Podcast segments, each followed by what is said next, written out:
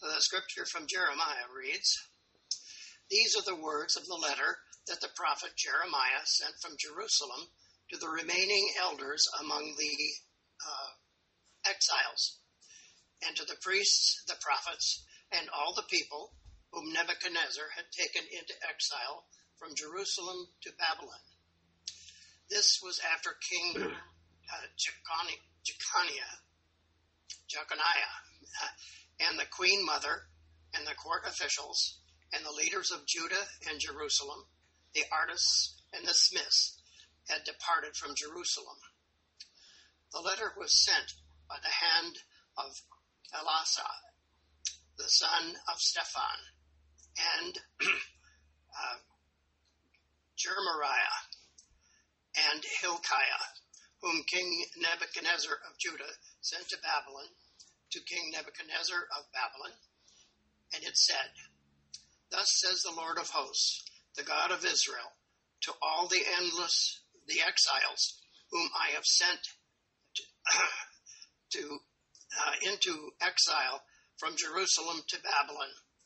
Build houses and live in them, plant gardens and eat what they produce. Take wives and have sons and daughters. Take wives for your sons and give your daughters in marriage, that they may bear sons and daughters. Multiply there and do not decrease. But seek the welfare of the city where I have sent you into exile, and pray to the Lord on its behalf, for in its welfare you will find your welfare. For thus says the Lord of hosts, the God of Israel Do not let the prophets and the diviners who are among you deceive you, and do not listen to the dreams that they dream, for it is a lie that they are prophesying to you in my name. I did not send them, says the Lord. For thus says the Lord Only when Babylon's 70 years are completed will I visit you, and I will fulfill to you my promise and bring you back to this place. The word of our God.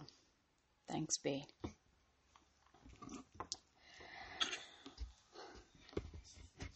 Let us pray. Holy God, may the words of my mouth and the meditations of all of our hearts be acceptable in your sight, our rock and our redeemer. Alleluia. Amen.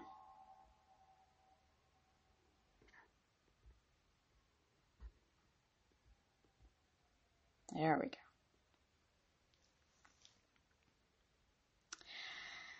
You know, the hard part about prophecy, preaching out of prophetic texts of our Bible, is that it's a genre of literature that we don't have anymore. And we're not used to it. The hard part about prophecy and the way that such stories as this one are told in our scriptures is that they are both historical and not. Because their main concern is not, never was, factual accuracy.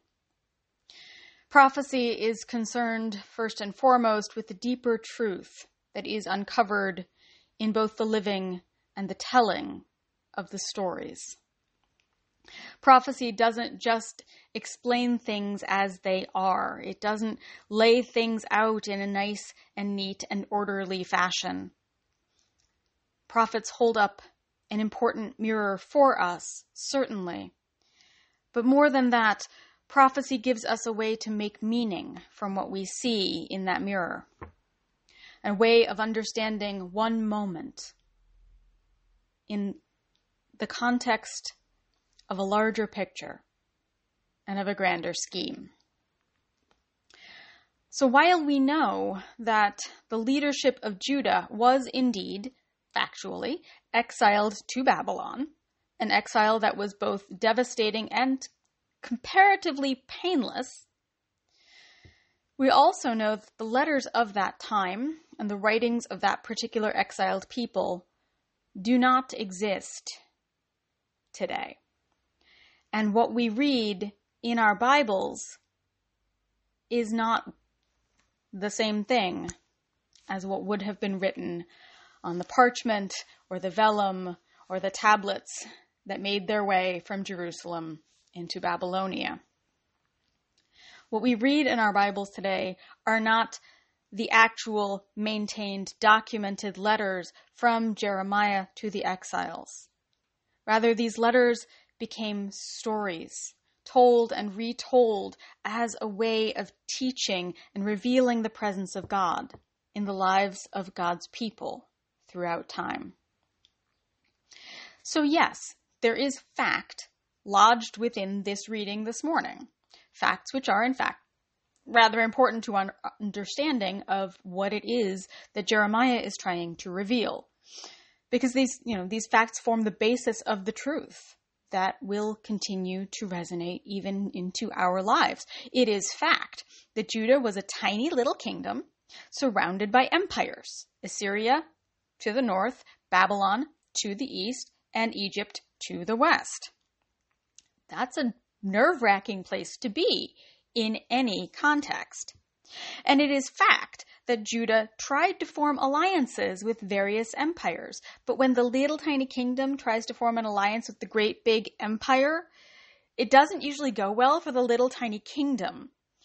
Uh, an alliance between Judah and something the size of Babylon, for instance, is going to be inherently unequal. And so it is fact as well that Babylon occupied Judah in order to gain a foothold closer to Egypt, who was their major enemy at the time. And that occupation was not quite what Judah had in mind when they formed the alliance in the first place. You know, that's not what we think about when we're like, oh, hey, you'll protect me. This will be great. Egypt won't come and invade. Oh, you're invading me. Oops. That's pretty much what happened. And it is therefore also a fact that the people of Judah, when they realized that this was going to be the outcome of this little alliance that they had figured out, uh, they made their displeasure known. And therefore, it is also a fact that the Babylonians didn't really care what Judah thought about this occupation. It was in their best interest, so that was enough for them. And it exiled the leadership of Judah and destroyed much of Jerusalem, including the Temple of Solomon, because the temple was seen as the location of God. And the prevailing wisdom of all of these empires and nations was that if you destroy the gods, you control the people. Because it is finally fact that this wasn't Babylon's first rodeo in such alliances, and they knew exactly how this sort of thing was done. But it is fact as well that, for the most part, the exiled leadership of Judah were not treated poorly by their captors. They were not made slaves, as often happened in that time. They were not terrorized. They were not starved. As traumatic as the destruction of Jerusalem and the exile itself were to the people, and it certainly was that, once they were established in Babylonia, the capital city and the region around it, the Jewish leadership were in fact given space to themselves to live as they wished to live, to speak their own language, to tell their own stories, to work their crafts, and to earn a living. Jeremiah is writing in these moments, not to a people who are struggling to survive physically. This isn't a rehash of the slavery time in Egypt that Moses uh, got them out of. That's we're not going to redo the Exodus in this moment. Jeremiah is writing to a people who are not being brutalized or starved or forced into hard labor. He is writing to a people whose identity has been disrupted. They knew who they were when the temple existed, and they're not really sure how to proceed from here. Jeremiah is writing to a people who are watching everything that they had taken for granted about their people, their world, and even their God begin to unravel. And we can wonder how such a letter might have been received. Just take a look back at it, think about what Michael read to us this morning, and wonder, go ahead, in your heads, what that would feel like to get that sort of a letter from your homeland. But at the same time, I'm not sure that any of us actually need to wonder what it would feel like. Because the thing about prophecy is that the truth of it remains, even when the facts differ from generation to generation. When Jeremiah told the leadership of Judah during their exile to plant gardens, to build houses, to make their lives there, those words hold a truth that is not simply for their particular set of circumstances. It is a truth that echoes on down through time to all of us who know that sense of unraveling in our own lives. Like the people of Judah, we know what it is to have all of our assumptions called into question, to have the very fabric of our society begin to fray around us. What it looks like to worship, what it looks like to care for one another, what it looks like simply to move through this world. All of that has shifted dramatically in the past few months. Our understanding of what it means to be safe, our understanding of how we may have conflated safety and comfort is beginning to crack and shatter. And through it all, we look for our God, for what it means to have God with us in moments of fear and uncertainty, of questioning and unraveling. We pull on the thread of this virus and find that it exposes the damage that we have done to ecosystems and species forced to share space with humans, risking increased viral contamination across species. And then we pull on the thread of climate change and we find the rising sea levels, the increasing average temperatures responsible for habitat destruction, crop failure, shifting access to necessary resources, and increased competition that leads to people migrating in search of basic human needs and away from the violence the competition brings which leads us to pull on the thread of migration, and we find inhuman border camps and human trafficking, the destruction of habitat, including protected species, in order to build a wall. We find people in precarious situations, living in unsafe housing in areas where pollution is concentrated, poor neighborhoods in industrial areas where asthma rates among the children are absurdly high, which leads us to pull on the thread of poverty and the thread of healthcare and the thread of housing. And there we find the virus once again wreaking havoc in black and brown communities where staying at home and taking precautions are unaffordable luxuries. But no matter how many lives are affected, it never seems to matter. We tug just a little on just one thread and the whole fabric begins to come apart as healthcare and immigration and climate justice and racism and sexism and the economy are woven together in ways that we had barely ever perceived until it all began unraveling. And we, like the ancients in today's texts, find ourselves in unfamiliar territory that we did not choose, trying to find our footing when nothing seems stable. Where is God when we cannot worship in our church building, when we cannot lift all of our voices together in song? Where is God when we grapple with the pain of our black kindred, when we finally hear the centuries of injustice and inequality pouring out before us? Where is God when everything that had made our world stable and kept us feeling comfortable seems to be coming apart at the seams? And into it all, Jeremiah's words come echoing down out of the ancient past, speaking as easily to one set of facts as they did to another. Things are unraveling, Jeremiah says to us. Get comfy. We're going to be here for a while. Then, as now, the prophet is holding a mirror up to those who had been comfortable with the world as it was to those who had woven things together in the first place, to those who had found the fabric beautiful, comfortable, to those who had hoped that it would last. Then, as now, we are reminded that being uncomfortable is not the same as being safe. That this discomfort is indeed of God's doing, and God would not put us in harm's way.